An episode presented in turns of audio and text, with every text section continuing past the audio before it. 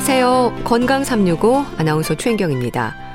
두툼한 코트를 입고 모자에 목도리까지 챙기면서도 글쎄요. 잃어버리기도 쉽고 번거롭다는 생각을 하는 걸까요? 장갑을 끼는 분들은 많지 않죠? 하지만 수족 냉증으로 고생하는 분들은 장갑은 물론 손난로를 꼭 챙기는 경우가 많습니다. 그렇게까지 해도 차고 시리고 손끝으로는 감각이 없다는 말도 하는데요. 원인이 뭘까요? 겨울뿐 아니라 여름에도 얼음장 같다는 느낌을 주는 수족냉증. 손발뿐 아니라 몸에 여기저기로 바람이 스치는 것 같다는 표현도 하는데요. 추운 요즘의 겨울 날씨에는 얼마나 더 힘들지 오늘은 일상에 불편을 더하는 수족냉증에 대해서 알아보겠습니다.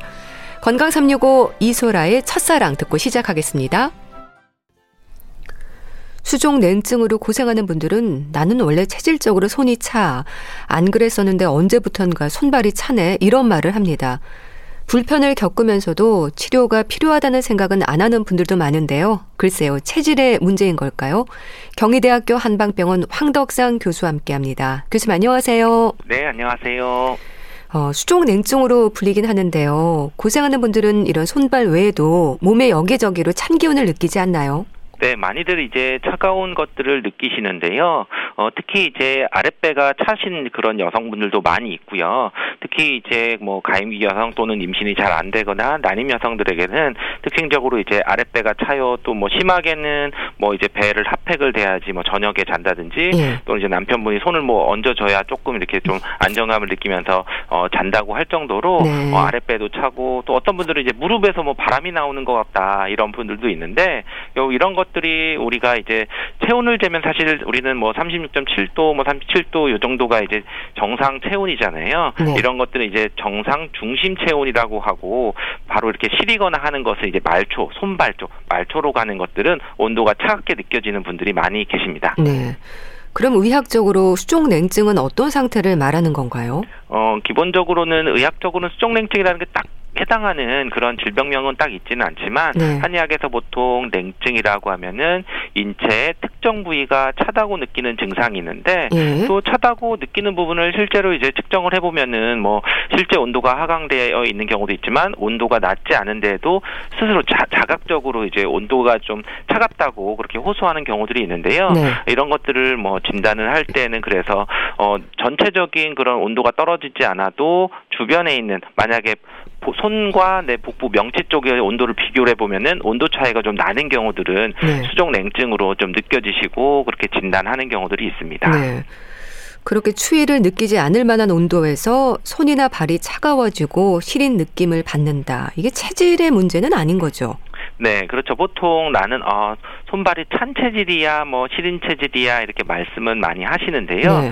뭐 우리가 체질이라고 얘기하는 뭐 사상 체질이나 이런 쪽과 좀 어떻게 보면 뭐 관련이 있을 것 같고 소음인들은 왠지 뭐 몸이 더 차고 손발도 차고 할 것 같지만 소음인 중에도 그렇지 않은 사람도 있고 네. 오히려 이제 양기가 많은 뭐 소양인들 이런 사람들은 손발이 안 찰 것 같지만 오히려 소양인들이 좀 뭐 뭔가 이제 손발이 차고 몸 상태가 나쁠 때에는 어, 수족냉증이 나 타나는 경우들이 있거든요. 예. 그래서 저는 이제 체질보다는 체력이 좀 차이가 있다라고 좀 말씀을 드리는데요. 네. 어, 체력이라고 해서 우리가 그럼 어, 어떻게 표현하냐면 저희가 이제 연구 결과에서도 체형과 기력의 차이라고 말씀을 드립니다. 음. 그래서 이제 체형도 보면은 어떻게 보면 이제 좀 약간 왜소하고 조금 피부도 좀 건조하고 안색이 좀 창백하고 좀 이렇게 약간 허약한 체질, 근육량이 좀 적은 분들이 좀 수족 수족냉증이 더 많이 나타나는 그런 체형을 보이시는 경우가 있고요. 네. 그리고 이제 기력 차이라고 하는 것은 딱 봐도 이제 한의학 변증에서 뭐 무기력해지거나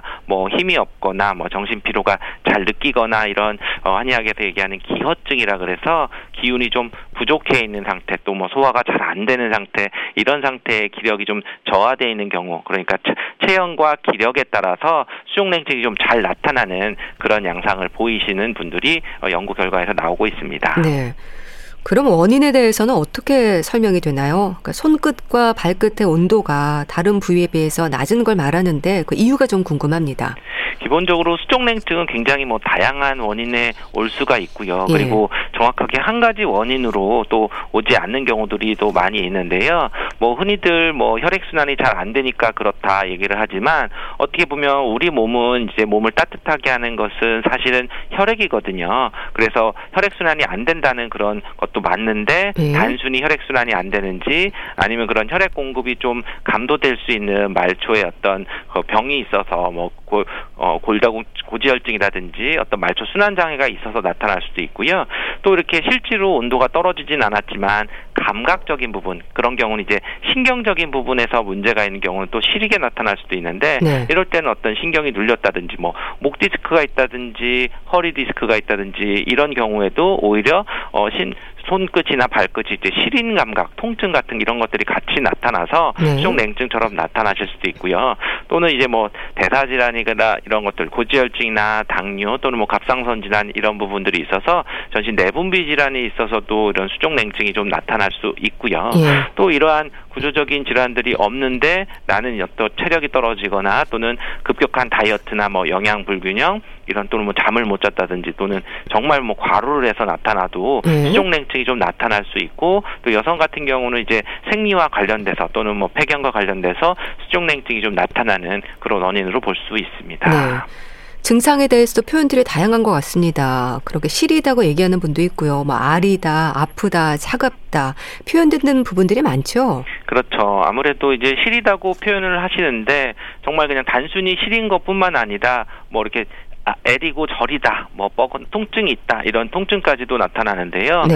단순히 이제 손끝이 뭐 차고 발끝이 차고 뭐 허리가 시리고 이런 뿐만 아니라 뭐 전신에서 바람이 나온다, 뭐 팔다리가 쑤시다 그리고 어깨도 뻐근하다 이런 것뿐만 아니라 뭐 다른 뭐 생리불순이라든지 뭐 얼경통이라든지 또는 뭐 냉대화가 많이 나타나든지 또는 이렇게 손발이 차면서 두통이나 뭐 소화 장애가 온다든지 여러 증상들이 같이 나타나는 분들이 많이 있습니다. 네. 이게 겨울에만 증상이 있는 게 아니라 사계절 또 더운 여름에도 냉증을 느끼는 거죠. 그렇죠. 기본적인 이제 수족냉증이라 그러면은 겨울에 더 심할 것 같지만 여름에도 굉장히 더 심한 그렇게 느껴지시는 분들도 많이 있거든요. 네. 결국 이제 물론 계절에 따라서 어떤 뭐 본인의 체력이나 날씨나 어떤 기온 변화에 따라서 어 다 표현하는 것은 주가 다르지만 주관적으로는 이제 시리고 힘든 것은 뭐 겨울에도 힘들고 여름에도 힘들 것들이 더 나타나거든요. 네. 특히 이제 어 우리가 흔히 산후풍이라고 하는 그런 출산하고 나서 몸조리가 잘 안 되고 어떤 특정 기간에 이제 이러한 수족냉증이 나타나거나 시리고 아픈 관절 쪽에 이제 증상들이 나타나시는 분들은 네. 정말 이제 뭐 내 몸에서 어떤 뭐 팔목만 시려요 또는 뭐 음. 발목만 시려요 네. 또는 뭐 한쪽으로 이제 뭐 허리 쪽 아래로 시려요 이렇게 얘기하시는 분들은 심한 경우에는 더운 여름에도 뭐 내복을 정말 껴입거나 음. 뭐 에어컨 조금만 틀어도 뭐 진료실에 오지 못하고 좀 멀리서 이렇게 정말 진료 차에서 대기하시는 분들 이런 경우가도 심한 경우들은 있으셨거든요. 네. 결국 어떤 이런 것들이 수족냉증이 물론 어 구조적인 그런 이상이 있을 수 있지만 만약에 그렇지 않을 때는 계절에 상관없이 또는 주변의 온도에 상관없이 내가 스스로 느끼는 증상들이 굉장히 심하게 나타나시는 분들이 계절에 상관없이 나타나기도 합니다. 네. 그렇게 내복을 입고 뭐 양말을 겹쳐 신어도 안 되고 손난로를 대고 있어도 안 되고 증상 완화를 위해서 노력은 하지만 그래도 차다는 말씀들을 하시던데 참 고통이겠어요. 그렇죠. 이럴 때 사실은 굉장히 좀 주의하셔야 되는 것 중에 하나가 어 아무리 이제 나 내 몸을 뜨겁게 하고 보온을 많이 하고 실내 온도를 좀 높이고 있다가 보면은 계속 이제 시린 것 때문에 온도에 적응하는 능력들을 좀 상실하시는 분들이 있습니다. 네. 결국 우리가 예를 들면 어 20도라는 온도를 가정을 한다고 하면 여름철 20도는 굉장히 시원하게 느껴질 수 네. 있고요. 겨울에 요즘 같은 날씨에 20도라 그러면 굉장히 덥게 느껴질 수 있는 온도가 20도거든요. 결국 내가 주변에서 내 몸을 따뜻하게 하거나 하는 온도가 정해져 있지만 내 몸이 그걸 어떻게 적응하느냐의 차이가 있을 수 있습니다.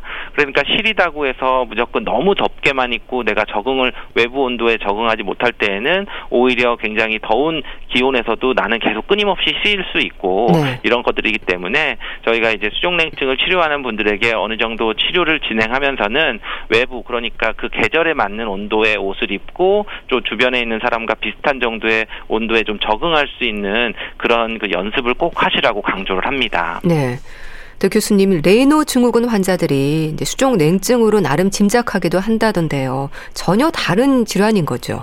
그렇죠. 이제 광범위하게 보면 수족 냉증이 조금 더 레이노 증후군보다는 좀 광범위한 개념이라고 보시면 되고요. 네. 레이노 증후군은 좀 더 이제 그런 세부적인 그런 질환으로 진단이 될 수 있어서 물론 이제 수족 냉증을 진단할 때 레이노 증후군을 포함할 수도 있고 그 그렇지만 좀 차이가 있는데요. 레이노 증후군은 손가락 발가락의 혈관에 이제 허혈 발적이 생기고 피부 색조가 변하는 질환입니다. 네. 결국 이제 단순히 손발이 차고 이런 것뿐만 아니라 손의 색깔이 변하거든요. 음. 그래서 이런 것들이 있으면은 레이노이 증으로 보고 일반적인 그런 수족냉증을 호소하시는 분들은 뭐 이렇게 어그 청색증이라든지 손발이 뭐 빨개 파래진다든지 이런 것들은 좀 덜 색깔 변화는 좀 덜 나타나고 좀 시리거나 어떤 차가운 감각이나 이런 증상들을 좀 어 그 나타나기 때문에 어느 정도 이렇게 구별을 좀 하고 있습니다. 네. 일반적으로 수족냉증은 여성들에게 좀 많은 것 같아요. 아무래도 그 수족냉증을 호소하시는 분들이 어 우리가 여성들은 이제 음체라 그러고 남성보다는 이제 양기가 좀 적고 이런 식으로 표현을 해서 기본적으로 양기가 적기 때문에 수족냉증은 좀 훨씬 많이 호소하시는 경우들이 있고요. 네. 그리고 또 이제 수족냉증과 관련돼서 나타날 수 있는 게 생리 변화에 따라서 아. 굉장히 좀 다양하게 나타날 수 있거든요. 네. 결국 우리가 여성들은 한 달에 한 번 생리 주기가 바뀌고 또 생리를 하게 되는 그런 문제들이 있는데 이랬을 때 어떻게 보면 보면 내 몸에서는 피는 이제 뭐 줄어들고 또는 이제 뭐 호르몬 변화도 있을 수 있고 그거에 따라서 이제 기혈의 그런 어 차고 줄고 하는 변화들이 한 달에 한 번씩은 이제 계속 나타나고 또 우리가 뭐 임신이라든지 또는 어 출산하고 나서의 그런 상태 또 이제 폐경이라고 할 정도로 우리가 이제 일단 살아가면서도 굉장히 큰 변화들이 한 번씩 오거든요. 네. 이때는 단순히 뭐 혈액의 그런 순환이나 또 혈액의 양이 줄고 이런 것뿐만 아니라 어떤 기혈의 어, 순환이나 뭐 또 호르몬의 변화 이런 것들까지 나타날 수 있어서 남성보다 좀 더 이제 큰 어, 그런 수족냉증이 나타날 수 있는 기회들이 좀 인생에 살아가면서 더 자주 나타납니다. 네, 그 여성들에게 자주 나타나고 또 남성들에게도 역시 수족냉증의 위험은 있는 거잖아요. 그렇죠. 기본적으로 이제 남성들에게도 이제 수족냉증은 또 있으시고 손발도 좀 차서 뭐 우리가 뭐 사회생활을 할 때 뭐 악수를 하거나 이럴 때 좀 더 어 뭐 차다 뭐 이렇게 불편하다 이런 것들 때문에 호소하시 하시는 분들도 있고 네. 뭐 그렇지만 이제 아주 젊은 사람들에게 많다기보다는 남성들은 좀 이제 나이가 점점 들어가면서 좀 이제 노화가 진행되면서 그런 손발이 차거나 수족냉증이 나타나서 젊었을 때는 뭐 한여름에도 뭐 반팔만 입고 지내셨던 분들이 또 이렇게 점점 좀 옷이 좀 두꺼워지거나 또 이제 외투를 좀 찾게 되는 그런 분들이 점점 늘어나게 됩니다. 네. 네, 그렇게 젊었을 땐 그렇지 않았는데 갱년기가 오면서 냉증이 생겼다는 말도 하고요. 청소년기에 오히려 증상이 심했다는 말도 합니다. 교수님 이게 뭐 차이가 있는 걸까요? 어 아무래도 이제 원인에 좀 다르게 볼 수도 있는데요. 뭐 당연히 이제 젊을 때가 좀 더 이제 양기가 많기 때문에 수족냉증이 좀 적고 갱년기가 되거나 이랬을 때 이제 수족냉증이 생기는 것은 이제 여성들은 당연히 이제 그런 폐경이라고 하는 그런 시기들이 여성 호르몬이 바뀌고 이 시기가 되면 당연히 호르몬 변화가 바뀌면서 또 기혈이 부족해지는 것이 바뀌어서 뭐 고지혈증이 생긴다든지 생긴다든지 뭐 혈압이 생긴다든지 당뇨가 생긴다든지 하는 음. 위험성들이 더 많이 나타나고 네. 당연히 이제 그러면서 기혈 순환이 잘 안 돼서 수족냉증이 생기는 것들 그러면서 이런 것들은 더 많이 나타날 수 있는데요. 청소년기에 있어서의 그런 요즘에 나타나는 분들은 오히려 일상생활에 좀 문제가 있거나 돼서 부족한 것보다는 뭐가 막히거나 이런 것들이 문제가 되는 뭐 한의학에서 뭐 순환되지 않는 수분이라고 해서 담음이라든지 또는 네. 뭐 수독이라고 해서 수분 대사가 잘 안 이루어지거나 또는 이제 나쁜 피라고 해서 이제 어혈이나 이런 것들이 많이 생기면은 이런 수족냉증이 젊었을 때 생길 수 있거든요. 그러니까 젊은 여성들에게 있어서 수족냉증이 나타나는 분들이 또 이렇게 잘 병력을 물어보거나 생활 습관을 물어보면 다이어트를 뭐 급격히 해서 네. 뭐 영양이 좀 불규칙하 부족하다든지 또 이제 그런 밤낮이 좀 바뀌어서 낮에는 계속 좀 잠을 잠을 자고 밤에는 이제 잠을 안 자면서 우리가 낮에 좀 충분히 활동을 하고 해서 양기를 충분히 축적해야 되는 데 그거를 못했을 때 네. 우리 몸에서는 어떻게 보면 뭐 자율신경계 이상이다 또는 이런 것처럼 어떤 음과 양이 조절하는 균형들이 깨졌을 때 젊은 나이에도 수족 냉증이 좀 나타나서 오히려 이제 나이 들어서 나타나는 것은 우리가 뭐 양기가 부족 부족해 부족한 것 때문에 나타나는 수족냉증이라고 하면 젊은 사람들은 대체로 좀 부족하기보다는 뭔가 균형이 깨지는 그런 것 때문에 수족냉증이 나타나는 것으로 보고 있습니다. 네. 그럼 수족 냉증이 심한 분들은 얼굴로도 홍조처럼 증상이 나타난다는 건 맞는 얘기인가요? 어, 모든 수족 냉증에 있어서 뭐 홍조처럼 나타나는 것은 아니고요. 이제 가장 많이 이제 그런 수족냉증이 나타나면서 안면 홍조가 같이 이제 나타나는 분들은 폐경 전후에 이제 중년 여성에게 나타나는 거라고 볼 수 있죠. 네. 사실 이런 갱년기 증상, 뭐 폐경기 증상 이랬을 때 어, 여러 가지 증상들을 설명하는 게 이제 혈관 운동성 증상이라고 해서 결국 이제 혈관이 좀 더 뭔가 운동성이 줄어들고 뻣뻣해져서 순간적으로 혈액 순환이나 이런 것들이 좀 원활하지 않을 때 피가 얼굴로 쏘였을 때 안면 홍조도 나오고 위로 열이 훅 오르는 것들 또는 뭐 심장에 부담이 되거나 이런 것들이 나타나는데 반대로 위쪽은 그렇게 뜨겁지만 아래쪽으로는 또 이제 팔이나 다리나 이런 쪽은 또 매우 차가워지고 손발이 찬 그런 수족 냉증 증상들이 나타나는데요. 네. 이럴 때 이제 뭐 한의학에서 뭐 상열, 하한이라고 해서 위로는 열이 있고 밑으로는 한이 나타나는 게 뭔가 음양이 분리되는 거죠. 그래서 그런 것들이 좀 나타나는 증상들이 많, 많이 나타나는데요. 뭐 남성분의 수족냉증에 있어서 뭐 그렇게 나타나기보다는 주로 이제 갱년기 여성들에게서 수족냉증이 나타날 때 안면홍조가 좀 같이 나타나는 그런 증상을 볼 수 있습니다. 네. 그럼 교수님, 수족 냉증으로 인한 가장 큰 문제랄까요? 다른 질환의 위험으로도 이어질 수 있는 건 아닌가 걱정되는 부분도 있는데 어떨까요? 네, 아무래도 단순하게 어떤 검사들을 했을 때 이상이 없는 경우가 아니라 어, 가장 이제 문제가 되는 것들은 어떤 내분비 질환, 뭐 당뇨나 또는 뭐 고지혈증이나 뭐 동맥경화나 이런 질환들이 있을 때에는 단순히 이런 것이 어, 수족냉증의 문제가 아니라 그 질환이 갖고 있는 쭉 이어지는 그런 문제들, 뭐 당뇨가 문제가 관리가 안 된다든지 또는 혈관 문제가 생긴다든지 또는 동맥경화나 이런 것 때문에 뭐 심장 문제가 생길 수 있는 이런 문제들이 생길 수 있기 때문에 네. 만약에 이제 특별 특별한 원인이 없이 계속 이제 수족냉증 때문에 좀 생활이 힘들면은 뭐 꼭 이런 검사, 혈액 검사나 어떤 다른 검사를 통해서 이러한 질환들이 있는지를 확인을 해보셔야 되는 거고요. 그리고 또 이제 국소적으로 보면은 뭐 목 디스크나 허리 디스크나 이런 부분들도 확인을 하거나 네. 또는 이제 손 쪽에 있는 신경들이 눌리게 되면은 뭐 수근관 증후군이나 또는 뭐 신경염이나 이러한 어떤 국소적인 그런 신경 이상이 있는 그런 경우도 있는데 이런 경우도 단순히 이제 시간을 지내서 참 참는다고 호전되거나 그러는 게 아니라 네. 지속적으로 악화되거나 반복될 수 있기 때문에 해당하는 것은 정확하게 한번 진단을 받으시고 그리고 그런 것들에 대해서 감별을 해서 해당 질환들이 되는 것을 치료를 해야 되는 경우들이 또 있습니다. 네. 그렇다면 교수님 한의학에서는 어떤 치료들이 진행이 될까요?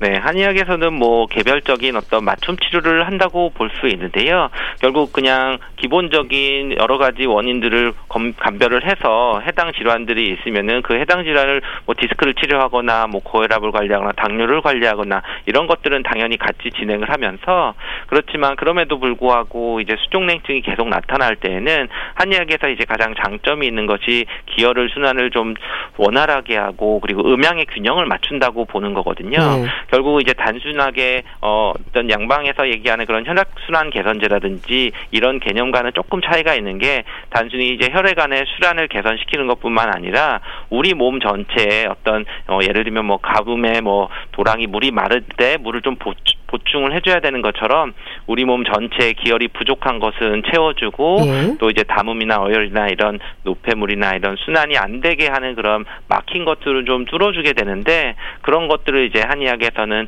변증 과정이라 그래서 음. 뭐 먹는 거나 또는 이제 생활이나 또는 여러 가지 증상들을 또 문진을 통해서 예. 진단을 해서 거기에 맞춰서 맞는 침이나 뜸이나 한약 치료를 하게 됩니다. 한방 물리요법이 있던데 이게 어떤 치료를 말하는 건가요? 어, 물리요법이라고 하면은 어떤 그런 이학적인 거죠. 어떤 기계적인 그 메커니즘의 자극을 통해서 치료하는 건데 그게 이제 보통 일반적으로 우리가 알고 있는 물리치료거든요. 네. 근데 이제 거기에서 이제 한방 물리요법이라고 하는 한방 물리치료라고 하는 것은 어, 개념 자체가 단순히 이제 뭐 근육 신경, 혈관 이런 것들을 참고할 뿐만 아니라 한의학에서는 기본적인 경락의 개념이 있어서 우리가 침 놓는 그런 라인들이 있죠. 네. 그 라인들이 우리 몸에서 내부 장기와 반응점이 될 수도 있고 우리가 예를 들면 지압을 해서 내가 소화기와 관련되는 경혈 자리를 누르면은 좀 막힌 것도 좀 풀리고 소화도 좀 되는 체한 것도 좀 풀리는 것들을 좀 볼 수 있는 것처럼 어떤 그런 내부 장기와 연결되는 경락의 개념들이 더 추가가 돼서 그런 해당하는 부위에 어떤 이학적인 자극 뭐 뜨겁게 한다든지 또는 뭐 네. 전기 자극을 한다든지 뭐 어떤 뭐 광선 자극을 한다든지 이러한 것들을 좀 치료를 하거나 또는 이제 운동을 하거나 어떤 뭐 만져주거나 수기를 하거나 또는 이제 우리가 찜질을 하거나 뭐 또는 뭐 수치료를 한다든지 물을 이용한 그런 치료를 하는 것처럼 네. 여러 가지 하는 치료 방법이 이 한방 물리요법이라고 볼 수 있습니다. 네. 그러니까 침이나 뜸 치료 같은 게 다 기혈 순환을 위한 걸까요?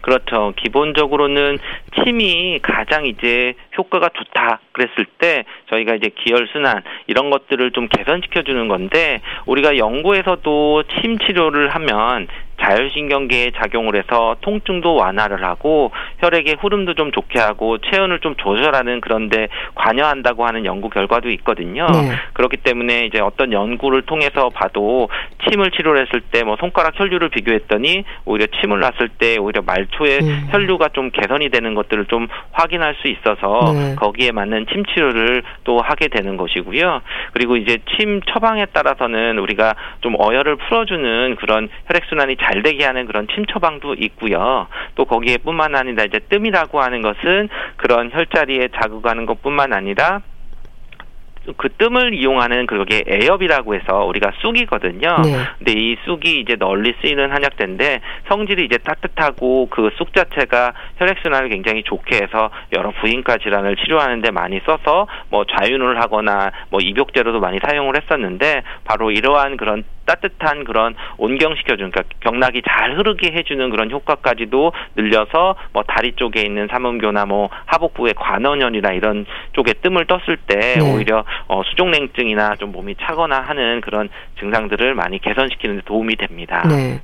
그런 침과 뜸도 있고요. 뭐 부항, 탕약까지 모두 처방되는 경우도 많은가요? 그렇죠. 우리가 뭐 물론 이런 치료들이 어 사, 어, 필요한 경우에 따라서 또는 정확하게 진단을 받고 모두 다 적용을 하고 해야 되는 경우도 있고 네. 또 오히려 또 뭐 어떤 치료를 좀 자, 꾸준히 받지 못하고 거리상의 이유가 있으면은 뭐 이제 한약으로 뭐 처방하거나 그런 것들이 있는데요. 특히 이제 부항 같은 경우는 국소적으로 이제 음압을 걸어서 뭔가 좀 막히거나 순환이 안 되는 경우들이 좀 많이 있거든요. 네. 그렇지만 우리가 수족냉증이라고 하는 것의 원인 중에서 허증, 뭐 우리가 부족해서 할 때는 뭐 부항이나 뭐 이런 쪽보다는 오히려 한약이 한약이나 뜸 치료나 침 치료 이런 쪽으로 더 가는 거고 뭔가 좀 잘 막히고 어깨도 많이 굳으면서 뭐 통증도 있고 뭐 관절 근육통이 좀 심한 경우는 이제 부항 치료까지 해서 우리가 오시면은 수, 수족냉증이 있는 그런 몸 상태를 체크를 할 때 변증이라는 과정을 거치면서 필요한 그런 맞춤 치료를 하는 것이 바로 이렇게 선택 치료 방법을 선택하는 게 됩니다. 네. 생활에서는 어떨까요? 뭐 챙기면 좋을 방법들이 있을까요? 인 삼차, 생강차, 계피차 이런 게 좋다는 말도 하던데요. 그렇죠. 기본적으로 이제 인삼, 생강, 계피가 어떻게 약성이 대부분 다 따뜻하다고 네. 보면 되거든요. 근데 계속 말씀드렸지만 이제 따뜻하게 무조건 수족냉증이라고 해서 따뜻하게만 들어가는 것은 아니고 그거 외에도 이제 오히려 시원하게 해줘야 될 때도 또 도움이 되는 경우들이 음. 있는데 물론 이제 인삼은 기본적으로 한약 중에서 보기시켜주는 거니까 비위의 기능을 가장 좋게 해주는 거기 때문에 소화력도 좀 약하면서 좀 수족냉증이 좀 있고 땀도 좀 잘 흘리고 뭐 우리 자한이라 그래서 땀도 줄줄줄 나고 할 때에는 인삼차 같은 것도 도움이 될 수 있고요. 네. 그리고 이제 생강차는 가장 우리 비위, 그러니까 소화기를 좀 좋게 하고 그리고 건비시켜주는 거 건강하게 해주면서 또 수분 대사를 또 원하게 해주는 게 또 생강차거든요. 네. 그래서 이제 소화가 좀 약하면서 뭔가 좀 잘 붓고 이러시는 분들은 생강차가 또, 또 도움이 될 수 있고요. 계피차는 우리가 뭐 감기약에 쓸 정도로 이제 추위를 좀 밖으로 내쫓아 준다 그래서 이제 바람 같은 거를 좀 밖으로 내보내 주는 것들이 좀 좋거든요. 그래서 네. 그런 경우에는 이제 계피차를 좀 활용을 할 수도 있는데 물론 이런 것들 은 이제 음식이고 차이기 때문에 어느 정도 보조적으로 될 수 있고 그렇지만 이제 제가 음식과 관련돼서 요즘에 최근에 더 말씀드리는 것은 어떤 것을 먹어야 되는 것도 중요하지만 우리가 혈액순환에 방해되는 거 너무 네. 자극적이거나 너무 맵고 짜고 이런 음식들을 먹었을 때에는 오히려 좀 수족냉증이 더 심해지는 분들이 있기 때문에 음식을 좀 뭔가 어, 균형 있고 좀 건강한 음식을 드시는 것이 좋습니다. 네, 알겠습니다. 자, 오늘은 수족 냉증에 대해서 말씀드렸는데요. 경희대 한방병원 황덕상 교수와 함께 했습니다. 말씀 잘 들었습니다. 감사합니다. 감사합니다. KBS 라디오 건강 365 함께하고 계신데요. 콜드플레이와 방탄소년단이 함께하는 My Universe 듣고 다시 오겠습니다.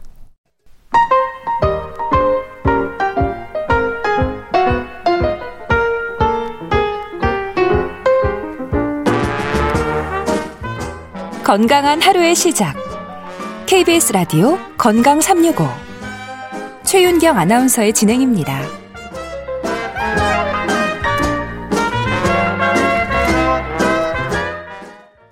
KBS 라디오 건강 365 함께하고 계십니다.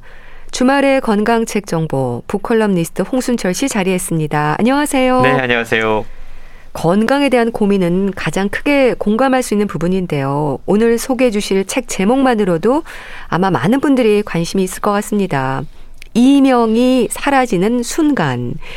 이명으로 고생하는 분들이 정말 바라는 순간이지 않을까요? 그러게 말입니다. 그 저하고 같이 사는 분도 가끔씩 이명 아, 증상을 느끼세요. 예. 그래서 분명히 조용한데 귀에서 이상한 소리가 난다고 음. 그런 이야기를 하거든요. 아, 오늘 소개해드리는 책이 바로 이 이명에 대한 이야기인데요. 네. 난치성 이명의 원인, 진단, 치료에 대한 모든 것. 이라는 부제가 적혀 있습니다. 네. 많은 분들이 이명 그러면 귀에서 소리가 난다라고 느끼니까 이걸 귀의 문제라고 느끼세요. 사실 이명은 당해보지 않은 분들은 그 어. 고통을 모를 정도로 정말로 고통스러운 맞아요. 질병이라고 그럽니다. 네. 이명의 영어 명칭을 보면 티나이터스라고 해서 이게 라틴어 딸랑거리거나 종처럼 울린다라는 뜻의 티니레 란 단어에서 유래했다고 그래요. 네. 우리가 과거 문헌을 보면 이명 때문에 고생한 분들이 제법 많으시더라고요. 음. 베토벤, 찰스 다윈, 잔다르크, 미켈란젤로 이런 분들도 이명으로 고생했다라는 문헌이 있습니다. 네. 그러니까 그 정도로 이 증상이 상당히 오래됐는데 여전히 확실한 원인을 찾지 못하고 있고 완전한 치료제도 개발하지 못한 게 바로 이명인데요. 이명은 외부에서 어떤 청각적인 자극이 없는 상태에서 귀 또는 머리 쪽에서 삐 혹은 쏴 음. 이런 소리들을 스스로 인지하는 거예요. 네. 근데 현대 의학에서 이명은 질병으로 분류하고 있지 않습니다. 이명은 증상으로 분류된다고 아, 그래요. 네. 근데 환자들은 이것 때문에 사실 정말 죽고 싶을 만큼 괴롭다. 라고들 이야기 하시는데요. 또, 이 병원, 저 병원 다 찾아다니고 큰 병원을 가봐도 뭐 어쩔 수 없습니다. 음. 그냥 친구처럼 여기고 살아야 됩니다. 네. 이런 이야기를 들으니까 참 답답하죠. 답답하게 네. 여겨지는 거죠. 더구나 수명이 계속 길어지고 있는 상황에서 이걸 어떻게 계속해서 친구처럼 네, 같이 아, 살수 있을까? 이런 푸념들이 생길 수밖에 없다라는 건데요. 오늘 소개해드리는 이명이 사라지는 순간 이 책이 바로 이런 분들에게 희망을 선사할 수가 있습니다. 네. 그러니까 이명으로 고생하는 분들도 많고요. 느끼는 증상도 다양하지만 확실한 치료법은 없는 걸로 알려져 있는데요. 그 말씀하셨듯이 나만 들리는 소리라는 게 참 답답하지 않겠습니까? 저자는 어떤 분들이세요? 예, 두 분이 이 책을 함께 썼는데요. 김혜연 가정의학과 전문의 그리고 이희창 정신건강의학과 전문의가 함께 썼습니다. 네. 실제로 이 두 분이 함께 협진을 해서 기능의학적 치료법으로 이명 환자들을 치료하고 있다고 그래요. 네. 이 책에 다양한 임상 경험의 기록들이 소개가 되고 있는데요. 이 두 분이 함께 진행하고 있는 기능의학적 치료법이라고 하는 건 우리가 사람의 인체를 나무라고 했을 때 그 증상이 어, 어떤 이파리에서 나타난다고 하더라도 음. 사실은 그 원인은 다른 데 있을 수 있거든요. 예. 줄기라던가 그렇죠. 뿌리라던가 네. 토양을 그래서 그 환경을 바꾸어 주는 겁니다.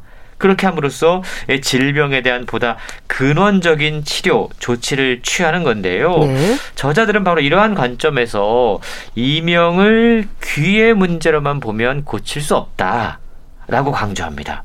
그리고 이명이 나타나는 여러 가지 이유가 있는데 염증성 경향, 대사 기능의 원활함, 호르몬과 뇌 기능의 밸런스, 네. 그리고 혈액 순환을 방해하는 독소의 유무 여러 가지로 전반적으로 몸의 기능적인 균형 상태를 살펴봐야 된다. 라고 강조하고 있는데요.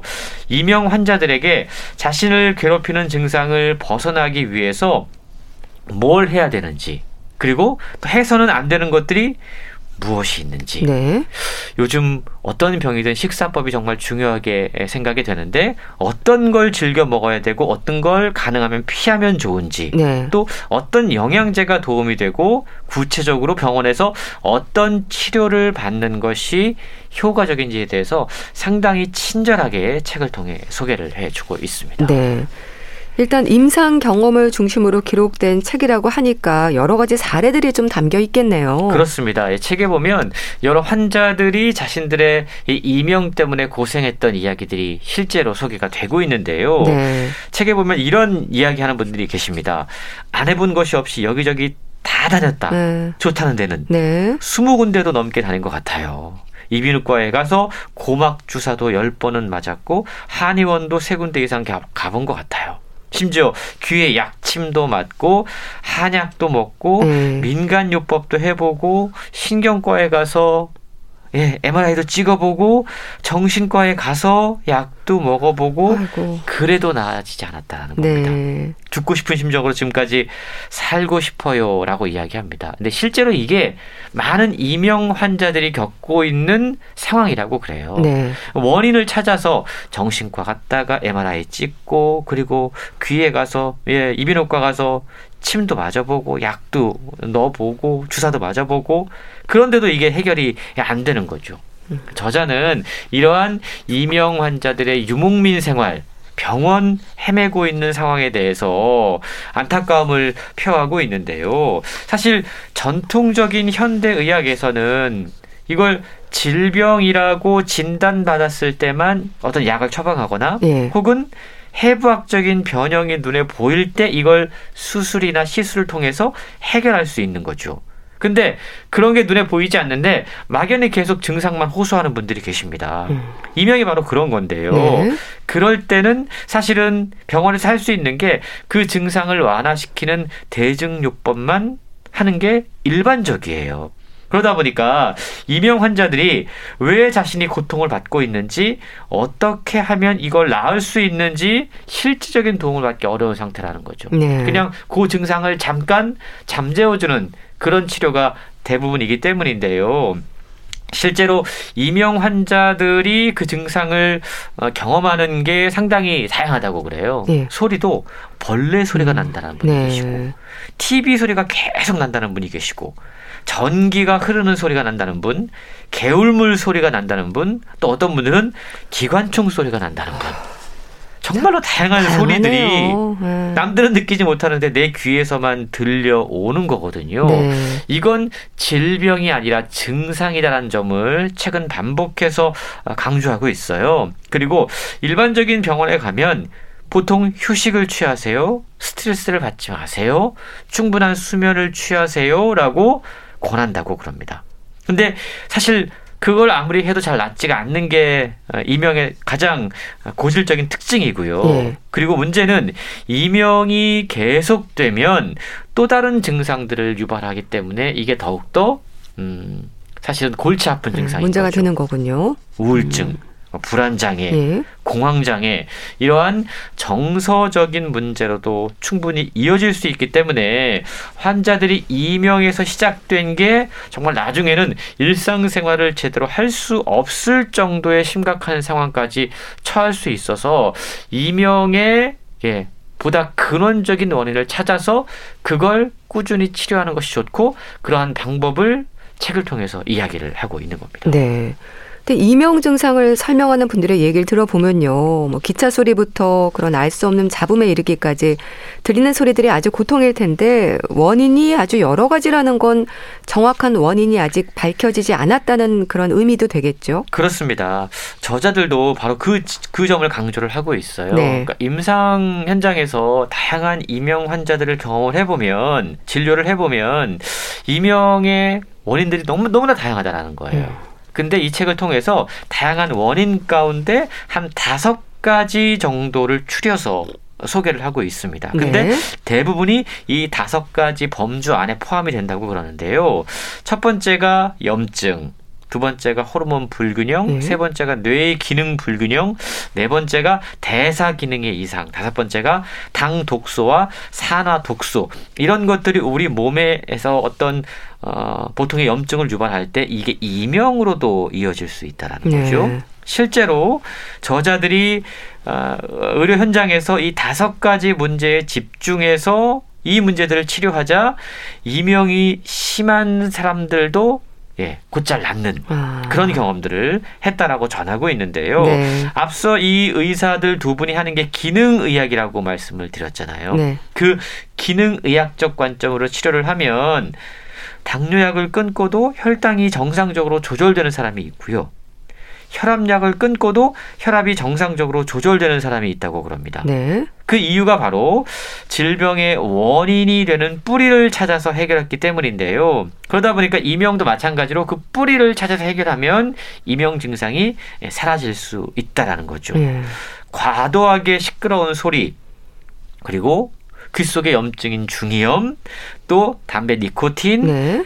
카페인 설탕 스트레스 사실은 이명을 유발하는 요인이 여러 가지가 있을 음. 수 있습니다. 네. 그런데 치료 과정에서 대부분의 이명 환자들이 겪고 있는 것들을 분석을 해보면 앞서 언급한 다섯 가지 가장 근본적인 원인들, 예, 그 문제들을 복합적으로 갖고 있다라는 것을 발견했다라고 책을 통해 소개하고 있습니다. 네.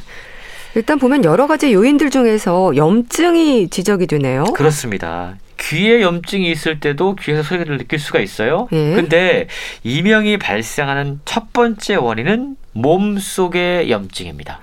그러니까 꼭 귀가 아니더라도 네. 몸의 어딘가에 염증이 있으면 이게 귀에 소리가 들리는 것처럼 느껴질 수 아, 있다는 아, 거죠. 가장 대표적인 원인이 바로 장의 염증. 장이요. 네, 우리가 장염이라고 얘기하는 거예요. 네. 그게 이명으로 나타날 수 있다라는 건데요. 왜 그러냐면 우리 몸의 면역 세포 가운데 70에서 80%가 바로 장에 몰려 있습니다. 음. 그래서 염증성 물질이나 독소들이 잘 걸러지고 음식을 통해서 섭취된 영양이 몸속으로 흡수되어야 되는 곳이 장이에요. 네, 그러니까 그렇죠. 그러니까 요즘 그런 음. 얘기 하잖아요. 뇌와 장만큼 우리 몸에 중요한 음. 게 없다. 그만큼 네. 두 가지가 정말 중요하다라는 건데 문제는 장에 염증이 생겨서 장 점막에서 이러한 영양분 섭취라든가 흡수가 잘 이루어지지 않으면 이명의 원인으로 작용할 수 있다라는 거죠. 네. 그러니까 이명은 대부분 그 하나의 어떤 증상으로만 나타나는 것이 아니라 강직성 척추염 같은 자가 면역 질환과 함께 나타나기도 한다고 그래요. 네. 그래서 이명을 갖고 있는 분들을 진료를 해보면 이명만 문제가 아니라 염증성 질환으로 나타난 또 다른 질병을 음. 갖고 있는 경우가 많이 있다라는 거죠. 네. 요즘 현대인들이 장누수 증후군이라는 걸 많이 알고 있다고 장누수 증후군요. 그러니까 쉬운 말로 장이 새는 겁니다. 아. 이게 장벽이 얇아져서 장벽이 쉽게 투과되면 이게 이제 염증이 과한 거죠. 네. 다양한 질병들이 함께 발병하게 되는데 바로 이명도 그 가운데 하나라고 이야기할 수 있다라는 거죠. 그래서 이명 환자들이 만약에 염증 수치가 높은 것으로 확인이 되면 네. 그때 저자들은 이 염증을 가라앉히는 치료법들을 한다고 그래요. 예를 들어서 맞춤형 소화 효소제라든가 네. 프로바이오틱스라든가 이러한 장내 환경 개선을 위한 처방을 하고 염증을 없애는 식사법을 권한다고 그럽니다. 네. 놀라운 점은요, 이렇게 식이 습관을 잘 따른 환자들의 경우 한 달 반 만에 장내 염증이 사라지고 자연스럽게 이게 이명도 낫는 네. 그러니까 이명 치료의 첫 번째 문을 열게 되는 경우들이 상당히 많이 있다. 그래서 이명 환자들 가운데 염증이 있는 분들은 이 염증 치료를 하면 자연스럽게 이명을 치료하는 경우들이 많다라고 이야기하고 있습니다. 네.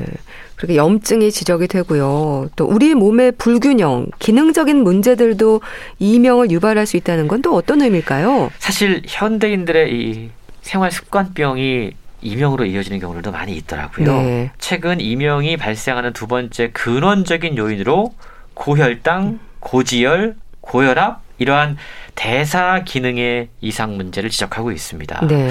이명 환자들 가운데 실제로 건강 검진을 해보면 혈액 검사 결과 고중성 지방 혈증이라든가 고인슐린 혈증 이런 문제가 나타나는 분들이 많이 있다고 그래요. 네. 그래서 이런 부분들을 개선하면 또 이명이 개선되는 경우들이 있다라고 소개를 하고 있고요. 네. 이명의 세 번째 근본적인 원인은 부신 피로, 갑상선 기능 저하 이러한 일종의 호르몬 불균형 문제입니다. 음. 이게 발생하면 이명이 생길 수 있다라고 그래요. 네. 사실 이명 환자는 대부분 과로 스트레스를 경험을 했거나 현재 경험하고 있는 분들이 대부분인데요. 사실 우리 몸에 스트레스가 발생을 하면 이게 반응이잖아요. 그렇죠. 우리 몸은 위기 상황으로 그걸 인식해서 그걸 극복하기 위해서 부신 호르몬을 분비를 해요. 음. 그 가운데 가장 대표적인 게 코르티솔이라고 하는 호르몬인데 이게 아침에 일어났을 때 마치 컴퓨터 부팅을 하듯이 자연스럽게 우리 몸을 이렇게 끌어올리거든요. 아, 그렇군요. 근데 네. 스트레스가 단기간에 끝나지 않으면 항염증, 항알레르기 작용을 하는 이 코르티솔이 분비되지 않고 고갈되면서 우리 몸에 여기저기 염증이 생긴다라는 거죠. 네. 그러니까 다 이어진 거예요. 호르몬의 불균형이 생기면 염증이 생기는 거고 네. 그로 인해 또 이명이 나타날 수 있다라는 거고요. 사실 수면 장애를 갖고 있는 분들 가운데 이명으로 고생하는 분들이 상당히 많이 있는데 따지고 보면 수면 장애도 호르몬 불균형 스트레스 때문에 생기는 문제들이거든요. 예. 근데 우리가 이걸 알면서도 현대인들이 참 이 스트레스를 조절한다라는 게 너무나 음. 어려운 일이라는 그렇죠. 게 문제인 아. 것이죠. 참 이명 자체도 문제일 수 있지만 이명이 생기기까지 혹시 몸의 변화나 부족한 부분은 없는지 이런 것들을 좀 살펴볼 필요가 있다는 그런 의미겠네요. 그렇습니다. 우리 뇌 기능의 밸런스가 무너져도 우리 뇌에서 신호 체계가 엉망이 되면서 예. 이명이 또 발생할 수 있다고 그래요. 우리가 소리를 듣는 건 청각을 수용하는 세포인 유모 세포들이 전기 신호를 뇌로 보내서 소리를 인지하는 거잖아요. 네. 근데 만약에 우리 뇌에 특정한 부분이 과활성화돼 있거나 또는 반대로 저활성화돼 있을 경우에 이명 환자들은 수면 장애라든가 우울증이라든가 불안장애에 시달릴 수밖에 없다는 거죠. 네. 이런 경우에 아주 효과적인 치료법들이 소개가 되고 있는데 자율신경 조절이라든가 또는 뇌파 조절을 위한 뭐 TMS라는 치료법이 있다고 그래요. 이게 네. 경두계 자기 자극이라고 하는 건데 이런 것들을 통해서 즉각적인 또 효과를 누릴 수 있다고 그럽니다.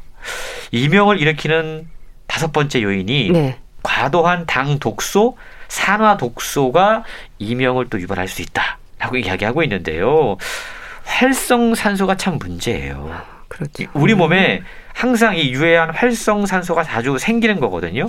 이게 산화 독소로 작용을 해서 우리 세포에 스트레스를 주고 또 우리 몸을 산화시켜서 세포를 손상시킵니다. 네. 산화시키는 건 쉬운 말로 녹쓰는 거예요. 음. 그러니까 좀 반들반들한 쇠, 철에 녹이 쓰는 것처럼 우리 몸에 녹이 쓸 수 있다라는 거죠. 그렇기 때문에 이게 상당히 위험할 수 있는 거고요. 네. 뿐만 아니고 당 독소라고 하는 이게 당화된 단백질이라던가 당화된 지질이 우리 몸에 쌓이는 건데 이것 역시 활성산소를 유발하게 돼서 네. 또 다른 문제들을 일으킬 수 있다고 그럽니다. 저자는 다양한 이명의 근원적인 원인들을 소개하면서 네. 이명은 우리 몸이 우리에게 보내는 신호다. 네.